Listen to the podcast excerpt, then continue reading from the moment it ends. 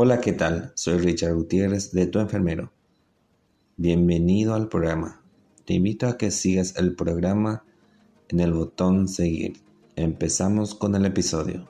¿Qué es un oxímetro? ¿Cómo funciona? ¿Cómo distinguir los resultados? ¿Cómo poder usarla? Bueno, ¿qué es un oxímetro? El pulsiómetro es un medidor de la saturación de oxígeno, abreviado SPO2 de la hemoglobina en sangre. Está formado por dos piezas, un emisor de luz y un fotodetector.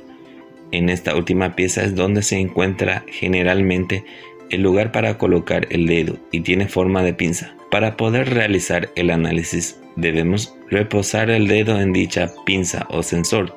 En cuestión de segundos, el pulsiómetro nos dará la información analizada en una pantalla digital. Un pulsiómetro es un aparato de utilidad profesional aunque también puede ser de uso particular, que sirve para medir la saturación de oxígeno en sangre sin necesidad de pinchazos o inyecciones y el pulso de una manera automática y constante. Cuando se miden estos valores, hay que tener en cuenta que los valores normales de saturación de oxígeno en un individuo sano oscila entre el 95% y el 100%. ¿Cómo funciona un pulso oxímetro? Funciona a través de un emisor y un receptor de luz infrarroja que atraviesa el dedo hasta alcanzar el receptor y nos da un valor en porcentaje en la pantalla, siendo el máximo valor 100% de oxígeno. Otra funcionalidad del pulsioxímetro es que nos proporciona la lectura de ondas de pletismografía en la pantalla del saturador. Este dato es un indicativo de posibles problemas cardíacos. Para poder tener este dato, el pulsioxímetro debe tener una herramienta adicional de gran valor para poder pedir un examen en mayor profundidad del paciente que estamos estudiando. ¿Para qué sirve un pulsioxímetro? El pulsioxímetro sirve para ver la saturación de oxígeno en la sangre y para medir el pulso. Las principales ventajas son que lo hace de una forma no invasiva, sin dolor, de forma rápida, eficiente y fiable. Para las personas que usan todos los días esta máquina, es vital además que sea fácilmente transportable, por tanto su peso y tamaño reducido es importante, cabe en cualquier lugar. ¿Cómo usar un pulso oxímetro? El uso es muy sencillo e intuitivo.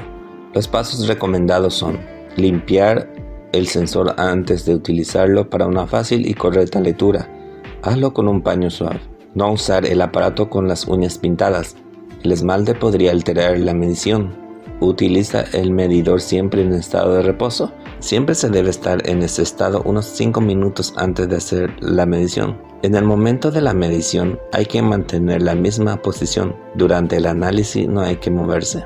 Anotar siempre el resultado de la medición. Si el resultado no es bueno, debemos ir al médico. ¿Cuándo debemos usar un pulso oxímetro? Un pulso oxímetro es una herramienta de control de nuestra salud y su uso de forma cotidiana no solo no es perjudicial, sino que además nos ayudará a conocer y cuidar más nuestro cuerpo.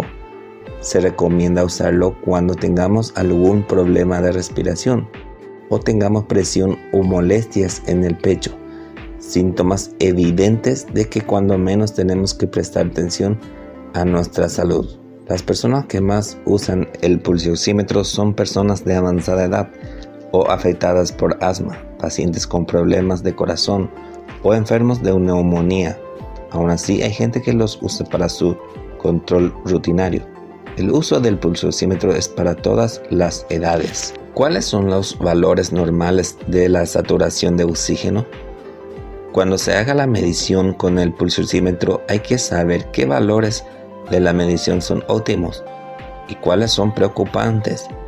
Si tras hacer la medición la pantalla del pulsóxímetro da una saturación de oxígeno de entre 100% y 95%, todo está perfecto. Si el nivel está por debajo de estos porcentajes, ojo, porque el cuerpo está sufriendo alguna anomalía que hay que controlar. Cuando la saturación se encuentra por debajo del 90%, se produce lo que se llama clínicamente una hipoxemia, el nivel por debajo del normal de oxígeno en sangre.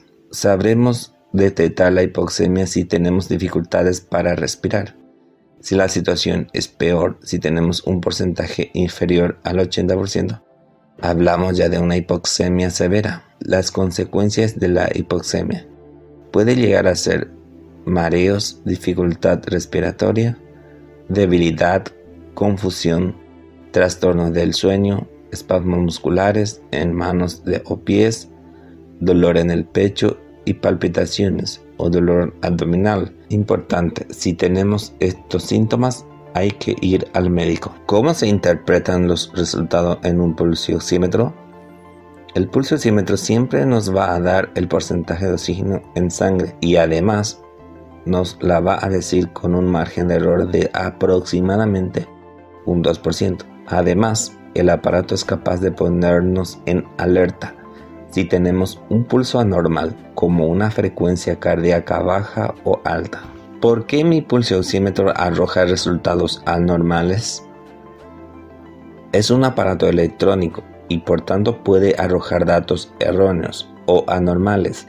Pueden ser originados por algún problema en los instrumentos que no permita una lectura adecuada.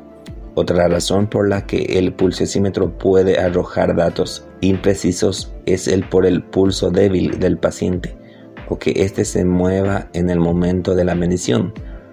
Puede afectar también una mala posición o postura, que el paciente padezca edemas o algunas anomalías en la piel. Es muy importante estar tranquilos y no movernos en el momento de la medición. ¿Se puede detectar la hipoxia con un pulsioxímetro? La hipoxia es un tema muy serio y debe ser tratada por un médico. La padeces cuando hay una afección en la que el oxígeno insuficiente en sangre hace que las células y los tejidos que componen el cuerpo no tienen suficiente oxígeno.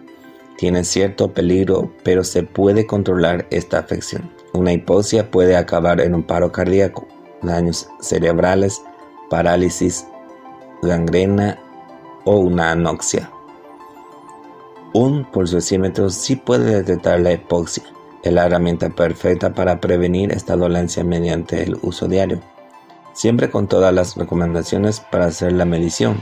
Conoce los factores que afectan la capacidad pulmonar.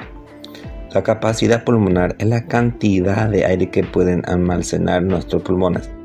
Cada pulmón puede almacenar cerca de 4,6 litros de aire en su interior.